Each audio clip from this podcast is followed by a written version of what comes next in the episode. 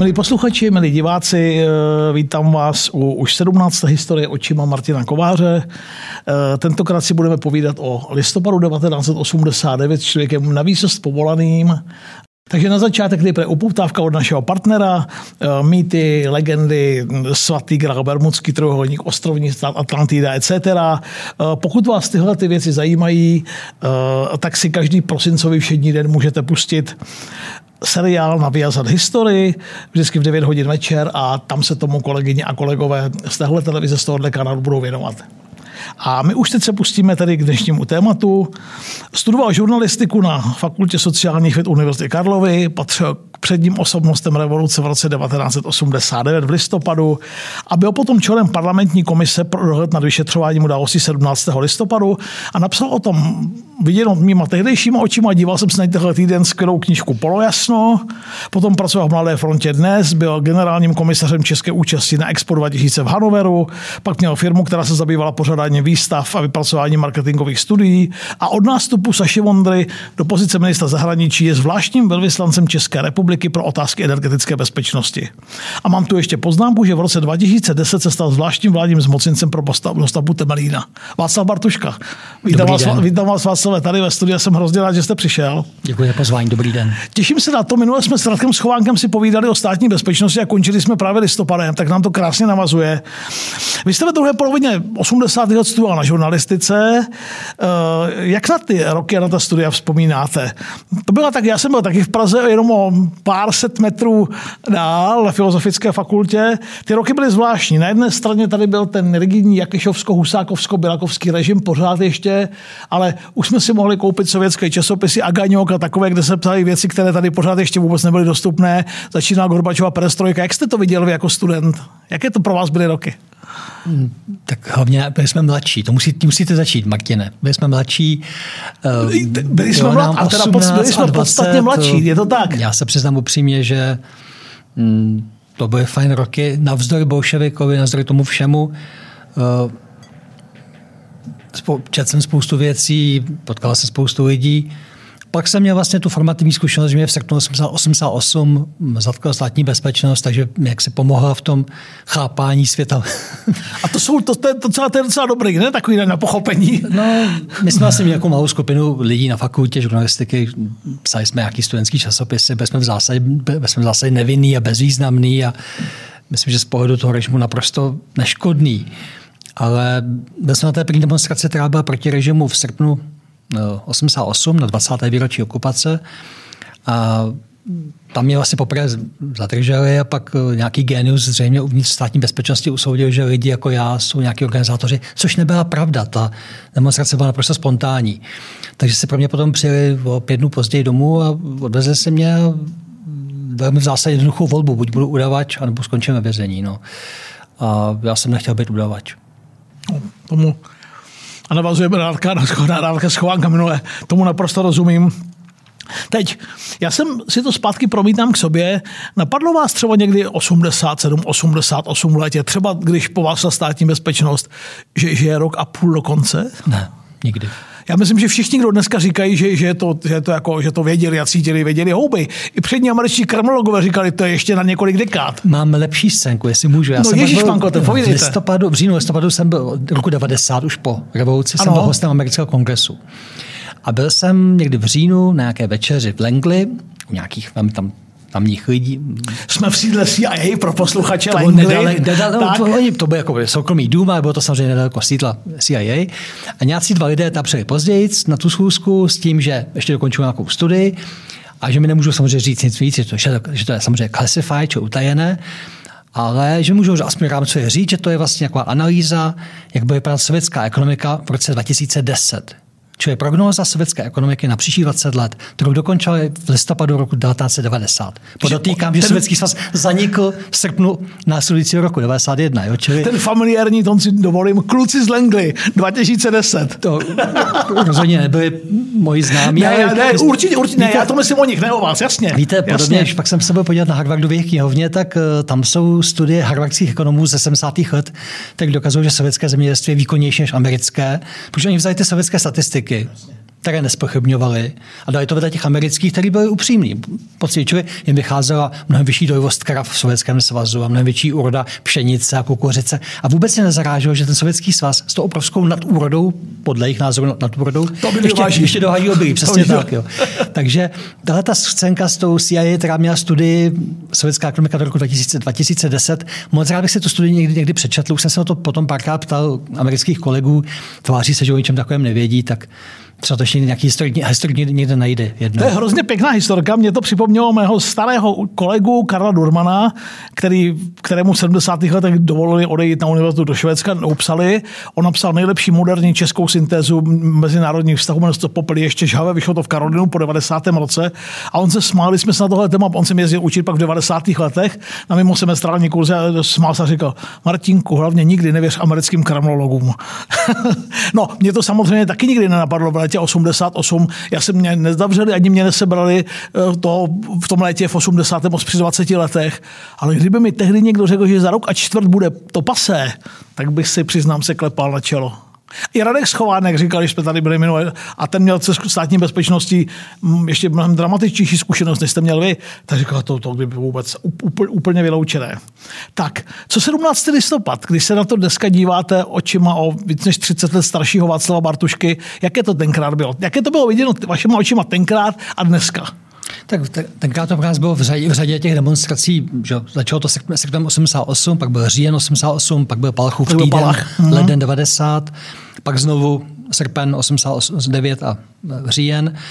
A někoho napadlo, to jsem, prosím, to jsem nebyl já, někoho chytrý napadlo požádat vlastně oficiální demonstraci na 17. listopad, to je říct vlastně moci, my bychom se chtěli sejít společně v centru, no, v Praze, abychom připomněli zákaz českých vysokých škol, zatčení studentů v roce 39. Pardon, promiňte, mě to fascinuje, že oni dali dodržky českým studentům na 50. výročí 17. listopadu. No to je úplně Mezinárodní den studentstva, no to, je úplně, to, to, to zní úplně neuvěřitelně dneska. Takhle tam, já pak, když jsem zpětně pracoval, následně, když jsem následně pracoval v komisi parlamentní, která se tím zabývala, ono bylo vidět, jak vlastně to vedení strany, Jakeš a spol, se snažilo udusit nějakým způsobem ten zase malý odpor, který v Praze byl, nějaké demonstrace, protesty a dávali stále tvrdší a tvrdší zadání jak státní bezpečnosti, jak veřejné bezpečnosti, tak i stranickému vedení Prahy. To byl soudruh Štěpán. A vlastně tam postupně vymýšleli, co udělat. Takže pak tam nějakého genia napadlo, že místa by nás rozháněli, což se dělo od toho léta 88 do října 89. Vymysleli novou taktiku, to byla stlačit ten dav a zmlátit ho pořádně. Který genius to vymyslel, se do dneška pořádně neví, který genius nařídil toto udělat 17. listopadu 89 by měl stav metal. Teda pro posluchače, když to neví Václav Bartuška, tak to fakt nikdo, tak to fakt nikdo neví. Ne, tam, tam šlo to, že se vlastně v zase všichni, to byla taková krásná řetězová reakce, všichni říkali, já ne, to byl ten druhý, a ten druhý se ukázal na dalšího. Ale ono to v zase bylo když člověk tak vyslýchal nebo hovořil s desítkama těch příslušníků veřejné i státní bezpečnosti, tak jsem vlastně chápal tu jejich situaci. Oni byli opravdu pod strašným tlakem vedení strany i městského vedení KSČ a zkoušeli různé věci. A pořád mě pocit, že stačí nás jako nás, nás poprvé rozehnali normálně, pak nasadili vodní děla, sezný plyn, pak nasazovali psy, pak nás že vyváželi za město, vyhazovali prostě v noci na silnicích. Jasně. Zkoušeli různé věci, zkoušeli zatčení, zkoušeli věznění, zkoušeli soudy. A ono to pořád jako nepomáhalo, nestačilo to. Pořád ještě nějací lidé byli ochotní do ulic. Takže demonstrativně do držky? A, exempláře? Takže někoho prostě napadlo, že ten dav místa by rozháněli, tak ho stlačí, pořádně a se a se řežou. To byla ta geniální myšlenka která podle mě napadla vlastně více z těch organizátorů, z těch mm. policistů. Jo. Pak se k tomu samozřejmě nikdo neznal, ale podle mě to byl vlastně jako kolektivní pocit, že už to musí jako jednou skončit. Oni měli pocit, že, to vlastně jako, že když nás jednou pořádně zmlátí, že už to pak necháme. Oni o tom byli fakt přesvědčený. Já dneska, když jsem, nedávno jsem si pouštěl ten zásah na národní třídě, a člověk zná ty, tu ulici, ty kšefty, ten život a dneska to na mě působí jako z jiného světa úplně. To je dobře. Že, že, že to je. A pouštěl jsem to studentům a my jsme to viděli. Já jsem říkal, vy jste viděli pár šutů, vy jste viděli dvakrát 15 vteřin. A pustil jsem jim poměrně dlouhý záznam. A ta, ta, ta parta těch mladých kluků a holek eh, v té učebně, bych tam asi 40, tak naprosto stichla během jako toho, mm, toho promítání toho krat, krat. A jeden z nich říkal, příznačně pro celou to to říkal, pardon, pro posluchače, říkal, ty vole, to bylo fakt hustý. Hmm. Tak to mně přijde jako od mladé generace, která leco vnímá všelijak, tak mi to přišlo docela. Teď ještě jedna věc, se zeptám v tohle úvodní pasáži. My jsme se bavili o tom, že nikoho z nás nenapadlo 87 na létě 88, že by to mohlo tak rychle skončit. A teď. Napadlo vás to během těch listopadových dnů, že to je začátek konce? Já se ptám, protože v Polsku už vádl od leta Tadeusz Mazověcky. Už padla i berlínská zeď. A teď jsme 18, 19 listopad po, po, po, té, po té národní třídě. Napadlo vás to tenkrát, že to, to končí? Poprvé v neděli 19. A proč mi zatko... Pardon, te, promiňte, to je senzační, jak přesně to víme, že jo? 17. byl pátek, neděli, jak automaticky to říkáme, nikdy na to nezapomenem. Tak, Václav Bartuška. No ne, mě v neděli 19. sebrali v centru Prahy v Rytířské ulici a měl jsem vlastně poslední začení, což jsem to ještě nevěděl, že poslední, ale byla to jen hodinka a bylo to fascinující, protože pořád opakovali, abych všem říkal, že se ke mně vždycky chovali slušně. A po hodině mě pustili. 19. Což se nikdy, 19. Což se nikdy nestalo, že vždycky to, ten výslech byl třeba pět hodin. Jo? A jako hodina, to, fakt, takže já jsem ještě stihnul vlastně jako dojet na kolej hvězd, kde se organizoval ten studentský stávkový výbor. A vlastně, když jsem potom tu odcházel, tak jsme si říkali, že tady se fakt něco stalo, že? protože nikdo jako nevyhrožoval, naopak byly takový jako fakt, jako, abych všem řekl, to se opaku, ta věta byla opakovaná, jako, abych všem vyřídil, že, byl to rozdíl? že se ke mně vždycky chovali slušně, no, samozřejmě byl. Mm. Já jsem věděl, proč jsem o tomhle chtěl mluvit s vámi. Tyhle historky jsou ty, ty dokonale ilustrativní. Můj jmenovaný Hemingway, řekni to příběhem. No jasně. A tohle byl fakt jako zlom. A pak samozřejmě ten obrovský zlom byl pátek, eh, když padlo po Vidberu. Tu noc zpátky na sobotu. Přes, přesně, přesně tak. KSČ. Jo, úplně jsme takové, takové jako při nás po zádech mi teď jako naběhl, jak jste to řekl. Tak, teď, co všechno předcházelo to? Jak jste se stal členem parlamentní komise pro dohled na vyšetřování událostí 17. listopadu? Eh, velmi jednoduché. Eh, my jsme to měli jako základní požadavek těch studentských stávkujících, tak ty ten seznam požadavků jsme se psali právě v tu neděli 19. listopadu. A tohle byl první z nich. Vyšetřit, co se stalo a proč a potrestat vyníky. A když pak ty naše požadavky už vlastně parlament projednával, což bylo o 10 dnů později, 29. listopadu, tak už vlastně to bylo, to, co pro nás bylo zásadní téma, už najednou bylo vlastně strašně, strašně malý požadavek, protože v ten samý den federální to se den ze dne, že jo? Ta, ta, ta atmosféra, ta nálada, to sebevědomí. rušilo článek 4 ústavy o vedoucí úloze KSČ ve společnosti. Jo, takže nějaká jako slovenská komise pro vyšetření 17. listopadu byla najednou vlastně malou věcí. A my jsme požadovali, aby v té komise byli zástupci studentů, čili uh, federální schromáždění se zeptalo, kteří dva studenti to budou a byli jsme zvoleni dva, kteří jsme tam na, na národní třídě byli, Roman Kříž z právnické fakulty a já. Takže takhle se to stalo. A bylo to opravdu, pro mě to tom, tom hezké, že já jsem byl naposled začený 19. listopadu a 29. mě federální schromáždění zvolilo do té komise. To bylo jako pěkný. Po deseti dnech federální parlament, po posledním začení. To se stává. To je... Václav Havel strávil první, první půl rok v base a na konci roku se stal prezidentem, takže to je jako kapsa hrobu. Ne. Uh, já jsem na tohle hodně myslel, se k tomu ještě dostanu, když jsem si povídal v Rádiu Z nedávno s Martinem Mejstříkem, tak jsme mhm. si taky na to téma pak povídali, ale já si to nechám až na tu chvíli, kde, kde se vás chci na něco v té souvislosti s tím zeptat. Teď, pro mladého kluka, byť teda ty zkušenosti šlo to rychle. Když jste poprvé vstoupil do té zvláštní budovy mezi Národním muzeem a operou, neděsilo vás to trochu? Ne, ne, já myslím, ne. že v té chvíli už vůbec ne. My jsme za sebou měli Rozumíte, tak já jsem byl 20. poslán eh, v to pondělí, kdy začala stávka, jsem byl poslán na eh, úřad vlády federální eh, za premiérem. Já jsem potkal různé lidi už mezi tím, čili federální schromáždění bylo naprosto v pohodě a to nebylo nic zvláštního. A ty... v, v, v tom řádu, rozumíte, jako... Ne, rozumím tomu, rozumím pad, tomu. Pad, padl režim, padlo politběro. A já jsem ani, ne, když jsem říkal, jako jestli vás to neděsilo, tak jsem nemyslel ten režim a říkal jsem, ta, pří, ta, ta přízračná budova, jestli to na vás třeba... Ne, to bylo prostě, to patřilo, patřilo k tomu, mm-hmm. naprosto v pořádku nezapomeňte, že pár dnů předtím byla, teď, promiňte, pár, pár dnů předtím byla letenská pláň dvakrát po sobě, že? v sobotu v neděli, kde bylo mezi půl milionem a milionem lidí. Najednou vlastně už to, že člověk jde někam do federálního schromáždění, do nějaké parlamentní komise, bylo vlastně úplně samozřejmé, tak říkajíc. Jo, na tomhle, je, na tomhle je strašně hezky vidět, jak už jsem to říkal, jak den ze dne se to jako měnilo, ta situace a věci, které byly nepředstavitelné před 14 dny, byly najednou úplně samozřejmé. A zároveň to nutný říct, eh, že tahle ta rychlost zase velmi rychle skončí. A co se neudělalo, co se neudělalo v těch prvních týdnech, se pak už buď neudělalo nikdy, anebo velmi složitě a velmi pomale. A kdy to Václav podle vás skončilo? Tak záleží na tom, co. Ta, ta, ta velká rychlost změny. Ta hlavní dynamika, taková ta rychlost, o které se bavíme. Tak ne, nejzaší termín, řekněme termín voleb v červen 90, první svobodné volby. Ale myslím, že vlastně do té doby se dělo strašně moc věcí, velmi rychle. Jo. Od těch viditelných typů přeměnování stanic metra v Praze až po ty méně viditelné, ale zásadní rozpuštění státní bezpečnosti a také už třeba jednání z Rusy o tom, že odejdou od nás z okupační vojska. Těch 140 tisíc sovětských vojáků. Čili ten proces byl myslím jako mnohovrstevný a hlavně byl na spoustě míst republiky. Já vždycky říkám všem, že ta fascinace Prahu je fajn, ale pro mě z největší hrdinové jsou prostě ty, co začaly občanský forum v Chomutově, nebo v Ostravě, nebo v Žilině, veřejnost proti násilí. Já, nebo, jsem, já jsem kluk z Čína, mě to říkáte, já je znám. Nebo začal stávku no. prostě na vysoké škole v Košicích nebo v Českých Budovicích, jako ty měli kuráž.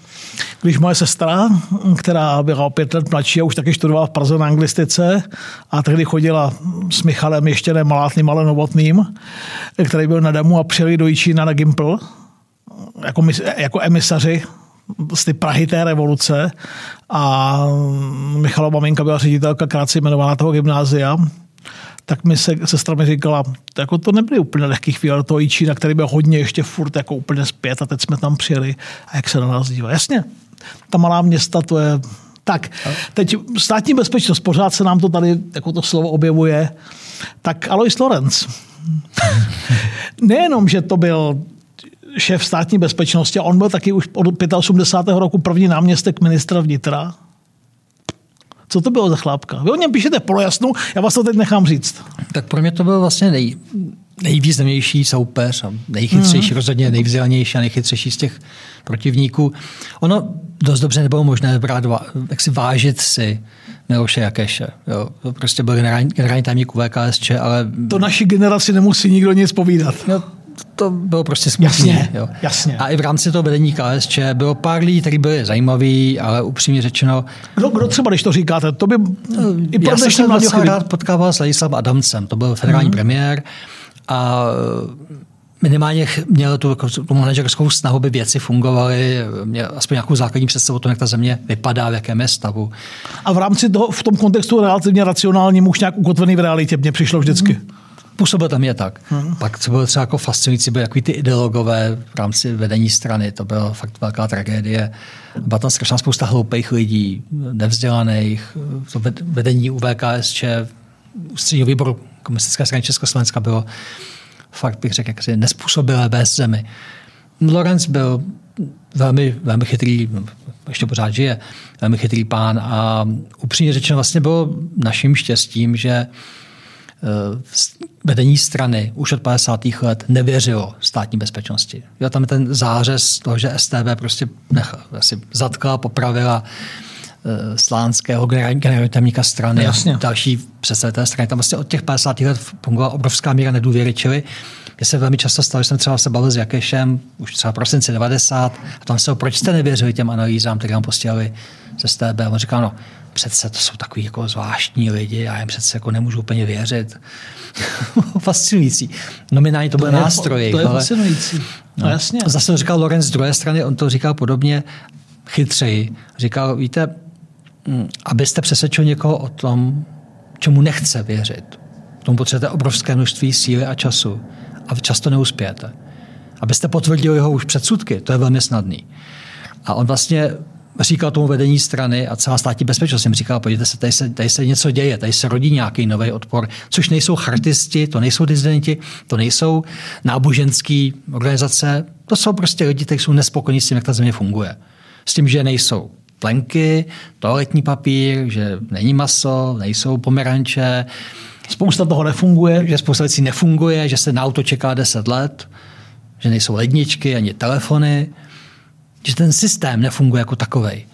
A tohle Aniž by a priori nutně byli proti straně a tak dále. A, a tohle to sdělení, a tohleto sdělení, že to vedení strany, které mělo své stranické obchody, kde mohli nakoupit bez problému to, co potřebovali, aby prostě, si nějaký prostě zapouzdřený v nějaký kapsly na vrcholku, vůbec, vlastně už, vůbec už vlastně netušili, co se té zemi děje.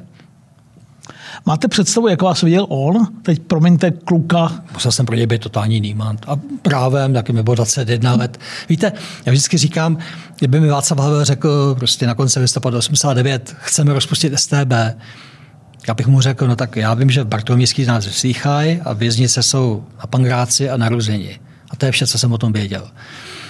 A my jsme všichni zjišťovali postupně vůbec strukturu, jak to funguje. A teprve někdy během pozdního jara roku 90 jsme vůbec tušili, které objekty mají, které zprávy mají, kdo to všechno vede. V tom jsem měl samozřejmě obrovský handicap. Upřímně nikdo z nás o STB prostě nic pořádně nevěděl. Ostatně odkud by to, věděl, odkud by to mohl vědět. Odkud, odkud bychom Takže to věděli? pro Lorence se musel, musel, prostě Niemand, který se snaží tady rozbít něco, co on pomáhal budovat. Choval se slušně? On se bál, myslím, že se, myslím, že se bál minimálně ještě během toho jara roku I když to byl ten kluk, ale ten kluk představoval jakousi moc. Aspoň, Tak- aspoň, už jen to, že s vámi musel mluvit. Tak a ne jednou, my jsme spolu strávili desítky hodin. Jasně, že? jasně. Eh, To samé platilo pro Jakeše i to Adamce. Ostatní oni, než by nějak mě vyhledávali, to tak rozhodně, rozhodně nebylo. Oni se mnou museli mluvit. A už to musel být samozřejmě šok, pochopitelně. Nedávno jsem četl v jednom anglickém časopise tady ty mm, studie o tady těch šéfech státních bezpečností a tam byla u Aloise Lorence poznámka uh, tak trochu český Andropov když vám to takhle řeknu. Pro posluchače Jurij Andropov eh, po smrti Leonida Iliče Brežněva ve 82. roce generální tajemník ústředního výboru komunistické strany Sovětského svazu. Eh, Šéf státní bezpečnosti sovětské, eh, což bylo pro tu dobu příznačné, že strana si do svého čela politického vedení země zvolila generála státní bezpečnosti. Tak jenom teď zpátky k té poznámce. Když vám to teď tady takhle ve studiu řeknu, Určitě měl hodně podobností, ostatně on měl hodinky od Andropova. Eh, proto tak. Lo- Lorenz byl především matematik a vymyslel už někdy ve 20 letech kryptovací systém, šifrovací systém, který byl pak používán v celé Varšavské smlouvě. Odtud ty hodinky od Andropova s věnováním. Byl to nejmladší náčelník zprávy, tuším, že ve 30 a nejmladší generál asi ve 40. Takže... Ona teď viděno jeho očima, to byla brilantní kariéra. Ale jo, rozhodně. A takhle on by byl podle mě, on by měl brát kariéru, kariéru v každém režimu. Každý režim, režim potřebuje kryptoanalytiky a lidi, co by šifrovat. Jo? On by sloužil, myslím, že šikovně každému režimu. Ostatně po roce po roce 89 se uchytil u drobné investiční skupiny jménem Penta. Teď ne, nebylo frustrující třeba pro vás, že on byl nepodmíněný trest, ten si někdy on pick pak odjel na Slovensko, tam to zastavili to stíhání, že ta spravedlnost někdy se vlastně, kromě, vy jste zmiňoval soudruha Štěpána, šéfa pražských komunistů, který byl nějaký čas ve vězení, ale jinak se jim to vlastně všem vyhnulo. Nebylo to pro vás frustrující? Víte, frustrující, Neštvalo vás to? my jsme hlavně už nemohli nějak pomoci a odčinit to, co se stalo lidem hlavně v 50. letech. Mě vždycky bude nejvíc trápit to, co se dělo na vesnicích v rámci kolektivizace, to nucený kradení statků sedlákům a často jejich věznění a zabíjení, věznění pilotů z Británie, věznění duchovních, Paněláků. Jo, rozumíte, to, tohle je podle mě to nejstrašnější na komunismu 50. leta. A pak znovu ta vlna lámání hřbetů po roce 68.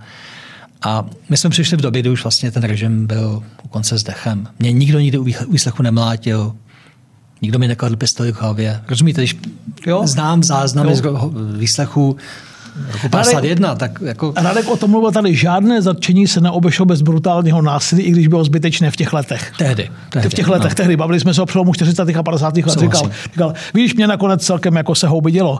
A když si spolu na ty kluky, na ty sedláky, na ty venkovany, kteří vůbec nic neudělali. Já jsem, já jsem aspoň furt trval, furt jsem vozil nějakou literaturu, furt jsem jako něco málo se snažil. Jo? Ale tihle kluci neudělali vůbec nic. A nakonec byli ochotni se toho vzdát pod tím tlakem. A tak strašně dostali přes držku. A tak strašně vysoké tresty jim vypálili a neviděli růst a dospívat svoje děti a svoje manželky. A ta, tam, jsou ty, tam jsou ty bězy samozřejmě, jasně. My jsme vlastně už porazili zahnívající režim. Také proto to šlo tak rychle a tak snadno. Já jsem na tohle četl hm, zajímavé poznámky uh, Luise Buñuela, ta knížka se jmenuje U konce s dech, uh, ne U konce s dechem, to jste říkal vy, a to je, a to je Godard. Do posledního dechu se jmenuje ta Buñuela knížka, ty vzpomínky, dokonce vyšla česky. A on tam vzpomínal a přišlo mi to, že a mám ve Španělsku kamarády a oni říkali, tak jak to, co víme, tak ty poslední roky toho frankistického režimu, té první polovina 70. let, mm-hmm. jako si vlastně byly tak strašně podobné. By to bylo tak daleko a byla to jiná země, byl to jiný režim. Eh, Jiří Chalupa napsal o tom Frankovi, o tom konci knížku, jak umírá diktatura, se to jmenuje. Mm-hmm. Tak jo, tak když jsme se bavili o Lorencovi, eh, ještě někdo tam byl, abyste zmínil Lorence, Adamce, někdo, kdo vás třeba zaujal, a říkal jste si, tohle je zajímavý chlápek, sice jako je to nepřítel, Uh, ale, ale jako to, to, to, je docela jako zajímavý chlap a teď víme, že byli good guys a bad guys, že byl na té druhé straně. A kdo ze strany říkal, tohle Obecně, někdo... obecně ty vyšší funkcionáři státní bezpečnosti. Tam bylo vidět, že ty lidi mm-hmm. měli za sebou něco, já se tu jméno jako Wikipia nebo Chovanec, a to byli lidi, kteří opravdu byli naši protivníci, ale myslím, myslím že svoji práci dělali dobře, jestli mi rozumíte. No, naprosto. Nemohl jsem si úplně vážit, když jsem potkal třeba Hegenbarta, který měl jako v té lidové tvořivosti pověst nějakého jako úžasného mozku, který vede bezpečnostní oddělení měl. u VKSČ. Na něj bych se ptal, mám. Když pak jsem člověk prostě seděl dvě hodiny v kanceláři, jak si říkal, Ježíš, nic, Kriste, to snad nic. ne. To snad ne. To... Tohle má být ten mozek. Pan Novák, náčelník štábu lidových milicí, bože můj. Člověk potkával lidi, kteří měli nominálně jako vysoké funkce a strašnou moc měli mít, obzvlášť ty straničtí představitelé. A byl tam nemluvě, promiňte, nemluvě teda o ty pověsti, která ten Hegenbach, která je jako provázal, že to jsou jako ty, ty hlavy. Hm. A třeba někdo z těch, mm, kteří udělali pak kariéru v té polistopadové politice, už tam byli v tom listopadu? Je, tak samozřejmě, tak tam byla spousta lidí na té naší straně a tam musím říct, že já jsem měl jako velkou kamaráda Otokara Motejla, to, pak mi šel třeba za svědka na svatbě a měl jsem ho moc rád.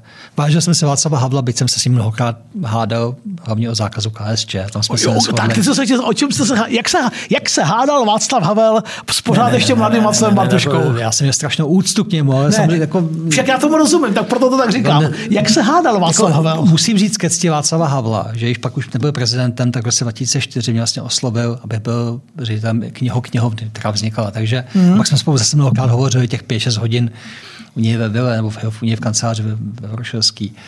Ale samozřejmě jsme se nemohli shodnout v otázce zákazu KSČ. On byl mnohem smířivější, eh, věřil víc v lidské dobro. Já jsem byl asi mnohem tvrdší. Není to překvapivé, že ten Havel, který si odseděl léta v těch, v těch kriminálech, a nebo, a nebo právě proto? Já myslím, že byl prostě dobrý člověk. On byl takový. Laskavý. Já myslím, že ano. Měl to v sobě. Hmm. Hmm. No tak teď se nemůžu nezeptat. Máme prvního prezidenta, tak ty dva druhé další jste potkal, Václava Klausa a Miloše Zemana? Víte, tak Václava Klausa jsem potkal během stále. Vím, že jste je potkal, ale zase na ty impressions, na ty dojmy se ptám. Hmm, velmi chytrý pán, velmi sebejistý. Eh, v zásadě mám smutnější vlastně zkušenost s Milošem Zemanem, protože my jsme spolu chodili ještě na pivo během léta 89 poté, co vyšel ten jeho článek v technickém magazínu v dubnu v roce 1989, tak já jsem organizoval Jenom nějakého přednášky. Prosím pro posluchače pár poznámek a... k tomu tehdy strašně slavnému textu. To, jsem zvláštně... v Prognostickém ústavu Akademie věd a napsal článek do technického magazínu, nebo Tčka, Tčko? Mhm. který jsem dal už jsem nepamatuju přesný název toho článku, prognostikova přepojit něco, ale byla asi doba velmi, velmi přesná analýza toho, že už ta země přestává fungovat. Měl tam krásný pojem ostrůvky pozitivní deviace, vlastně ty místa, co se, jak se pospojují a zvrátí ten režim. A já jsem pak zařezl nějakého přednášky a tak jsme se spolu párkrát potkali, že jsme spolu na pivo.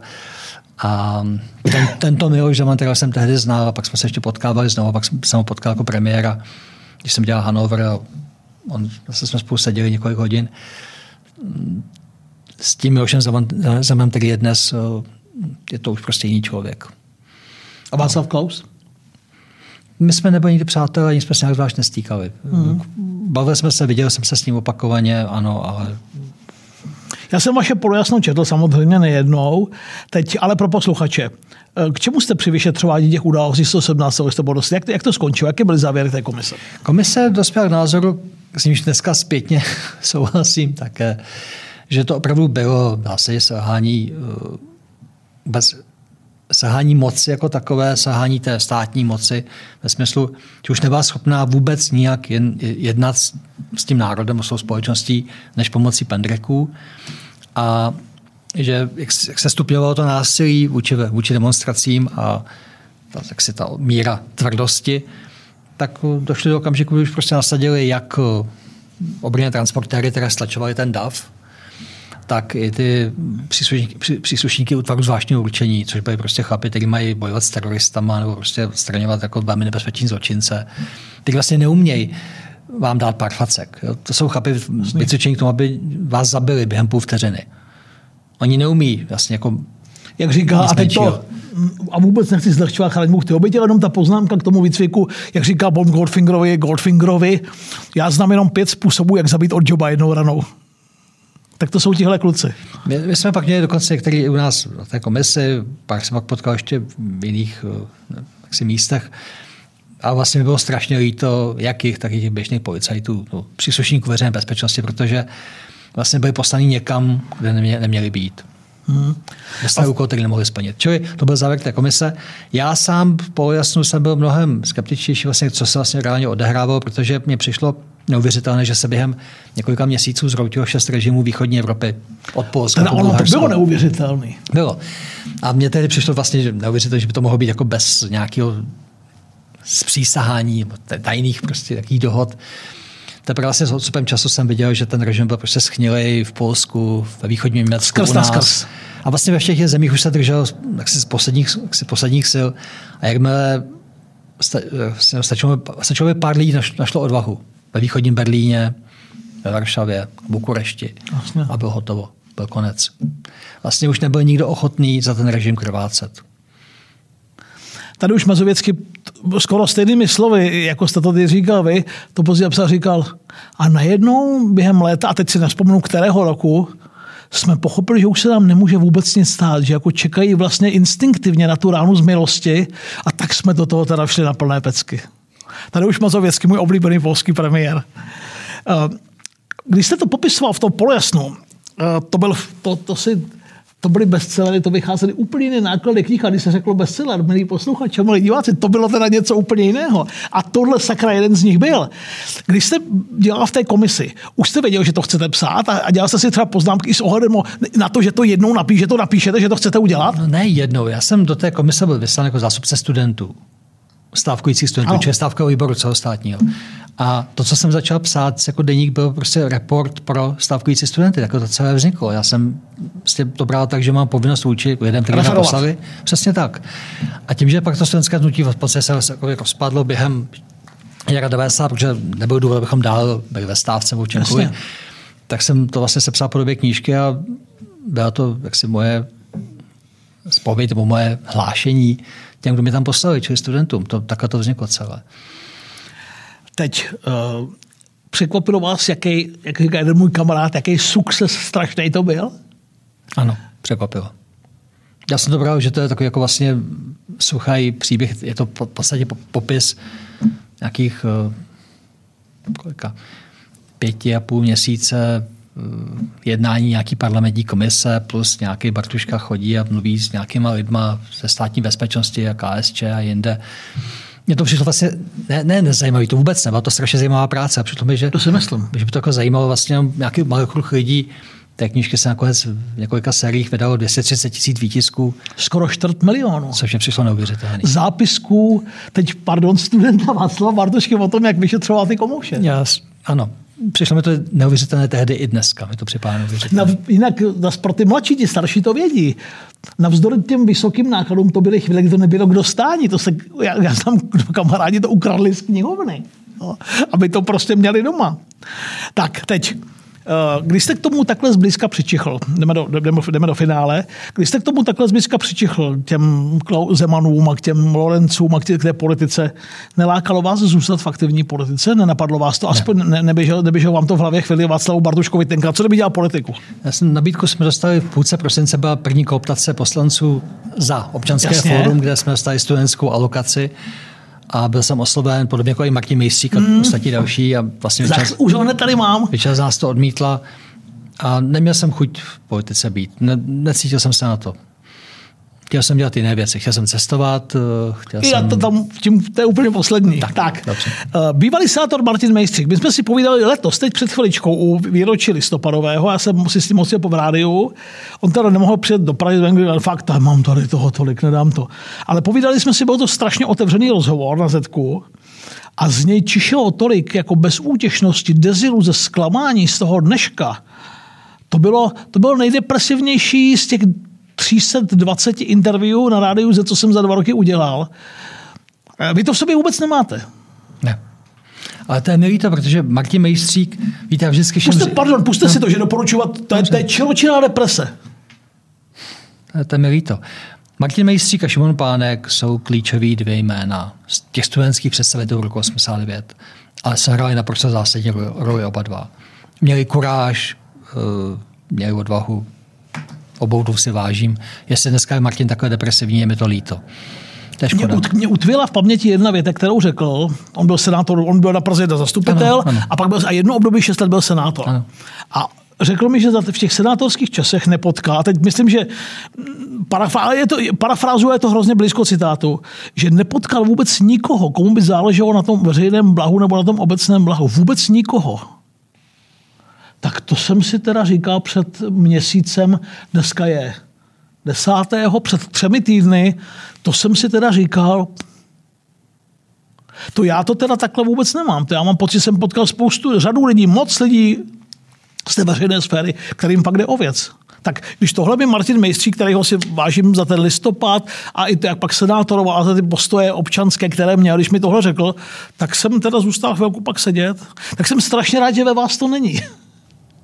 A podobně jako vy, znám spoustu lidí, kteří jsou ve státní nebo veřejné správě a záležím na té zemi, tak nevím.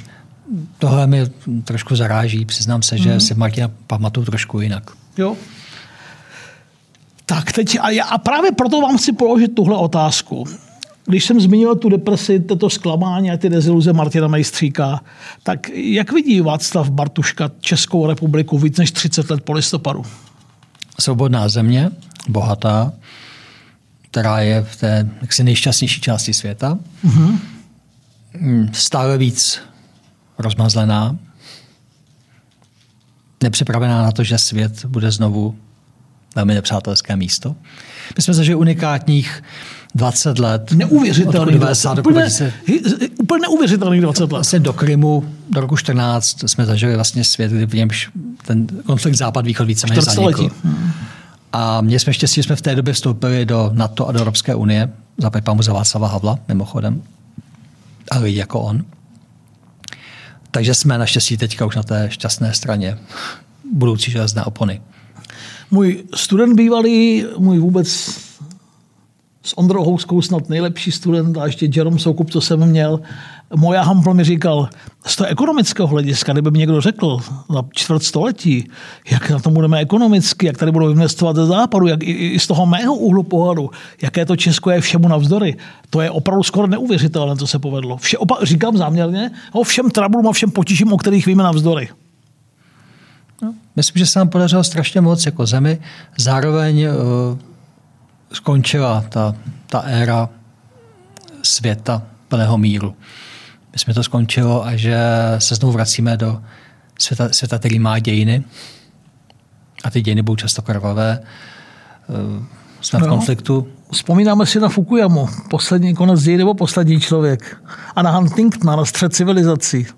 Bestseller z 90. let. Myslím, že Huntington měl pravdu, nikoli Fukuyama. ne, Huntington měl pravdu. Myslím si, zase z tebe udělá radost. Já jsem si chtěl dneska udělat radost a udělal jsem si. Tak snad to posluchači, snad to posluchači taky ocení.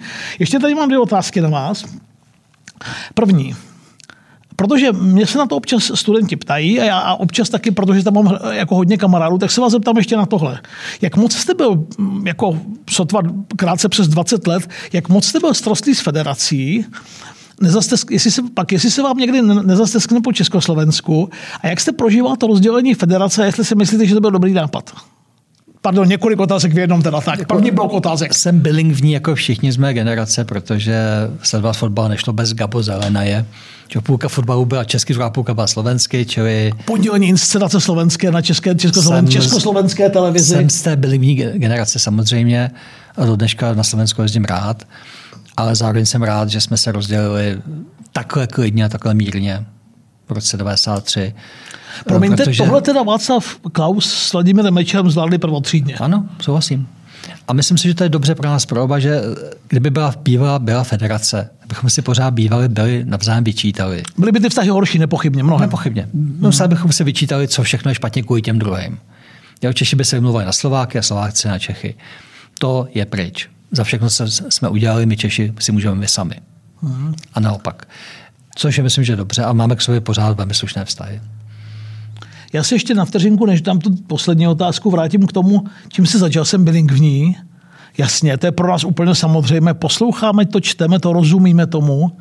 Když laskavě Info.cz vydalo moji knížku Prezidenti rozdělené Ameriky, tak co se nestalo?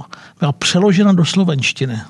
Slováci se ty vyžádali a mm, Michal Půra, tady kolegové to zvládli a byla přeložena do slovenštiny. Tak já mám mezi těma svýma v knihovně prezidenti rozdělené Ameriky a prezidenti rozdělené Ameriky. Jako, já tomu rozumím a mluvil jsem, mám kamarády na že říkají, hele, ono, kdyby to bylo jenom česky, tak si to přečte desetina lidí. No to mě skoro přijde 31 let po a tuhle jsem použil v jaké souvislosti, před neúrekom. Stejně se ptali, co to je. Víte, ono často je ty základní slovesa jsou jiná. Vemte si, že česky se řekne, jak se jmenuješ, a slovensky to, ako sa voláš. Co děláš, co robíš. Jo, my jsme bilingvní, ale upřímně slovenština a čeština nejsou zdaleka tak blízké jazyky, jak si myslíme. No jasně, nejsou. Liší Nám to často, jenom přijde. Liší se často i základní slovesa, takže v mnoha ohledech je čeština blížší polština než slovenština. A není to jenom ta rycholožková od Řechyšívu, si pamatujeme vretenica. není to jenom rycholožková vretenica. Posluchače zmije. Tak, jo. Ano. Hmm. A teď, tak jo, abychom končili nějak jako hezky a něčím pěkným, tak než by to jinak nebylo hezký. Poslední otázka. Vy jste se vydal na cestu kolem světa, vyrazil jste do světa, taky jste o tom psal. Teď pro kluka z bezprostředně postkomunistického Československa. Jaký to bylo, když se před najednou otevřel úplně celý svět? Já třeba tím začnu. Já jsem třeba byl smířený s tím, tak polosmířený, protože nikdy nevím, co přidat, k čemu třeba jednou seber odvahu že, že jsou místa, které nikdy v životě neuvidím. Když jsem si četl v tátových časopisech na začátku v 80. letech na chalupě film a doba z 60. let a tyhle ty filmové žurnály, říkal jsem si Central Park. To nikdy, jak to nikdy neuvidím. Brooklyn Bridge, to taky nikdy v životě neuvidím. A pak se to všecko otevřelo a vy jste to vzal tak jako, projel jste to. No, zase já jsem, Vzpomínáte si někdy na tu cestu? Přesně z toho důvodu jsem jel kolem světa, protože že my jsme nemohli cestovat, pak my ještě sebrali pas, čili jsem tuplem nikam mm, nemohl. No jo. A po listopadu, když najednou šlo cestovat vlastně kamkoliv, tak já jsem věděl, že neobjedu celý svět. 200 zemí světa prostě nejde oběd. A tak jsem si řekl, že pojedu. Měl jsem peníze za knížku, za jasno, a ty jsem utratil za tuhle tu cestu, že jsem si řekl, pojedu kolo světa. Ještě než zase to, no? je to takový, ne, nevím skoro o líp utracených penězích než takhle. tak svobodný, bezdětný, tak co s tím jinýho. A řekl jsem si, že pojedu okolo světa, tak vlastně budu mít jako mentálně, budu vědět, že jsem mohl jít kamkoliv bych býval byl chtěl. Protože vždycky bude spousta zemí, kam se nepodívám a do dneška jsem v řadě zemí světa nebyl. Projel jsem, co jsem no. mohl, ale ještě pořád větší kus světa, který, který jsem neviděl. Takže Taky mám bílá místa. Proto jsem byl kolem světa a to myslím, že bylo asi jedna z nejlepších věcí, jakou jsem mohl udělat, ano. A z ty cesty jedno, dvě nějaké místa, kde jste si říkal, ty to je fakt neuvěřitelný, jsem tady, nebo které by vás nějak zůstalo, které se vás dotklo, nebo kam se říkal, tam se třeba musím, tady určitě se sem chci ještě vrátit. Tak jedno je, Takový se, srdce, dvě, tři srdcařiny. Tak, tak jedno je, kam se nechci vrátit, druhý, kam se chci. Tak jo, tak jo. První pro mě byl Pakistán, já jsem tam málem umřel, v zásadě... Infekce nebo? Cholera. No. cholera. A, a to je takový, že vlastně já jsem během 14 dnů ztratil 30, 30 kg váhy. A... No uvážím, ale že jste nikdy nebyl velký tlustěch, pane jo? No, nejdu zjistit, já že jsem 52 v tu chvíli, ale pochopíte, že vlastně do nás, i v tom bolševikovi, do nás společnost narvala spoustu peněz, našeho zdraví. Jo, dětský prohlídky a pravidelné prohlídky a kontrola, všechno. A vlastně tohle je obrovský dar, který v sobě máme, který si často vůbec ani, ani, ani vlastně nevyprávíme, ani o něm nevíme pořádně. A tam najednou byla nějaká drobná epidemie, která prošla Bangladešem, Indií, Pakistánem a měla pár tisíc mrtvých a desetitisíce nemocných. A já jsem tam ztratil 30 kg váhy během 14 dnů, ale furt jsem byl ještě schopný chodit, ne úplně rychle. Zvládnu jsem to. A si vlastně člověk najednou uvědomí, že vlastně máme v sobě díky tomu, kde jsme se narodili, v jaké šťastné části světa.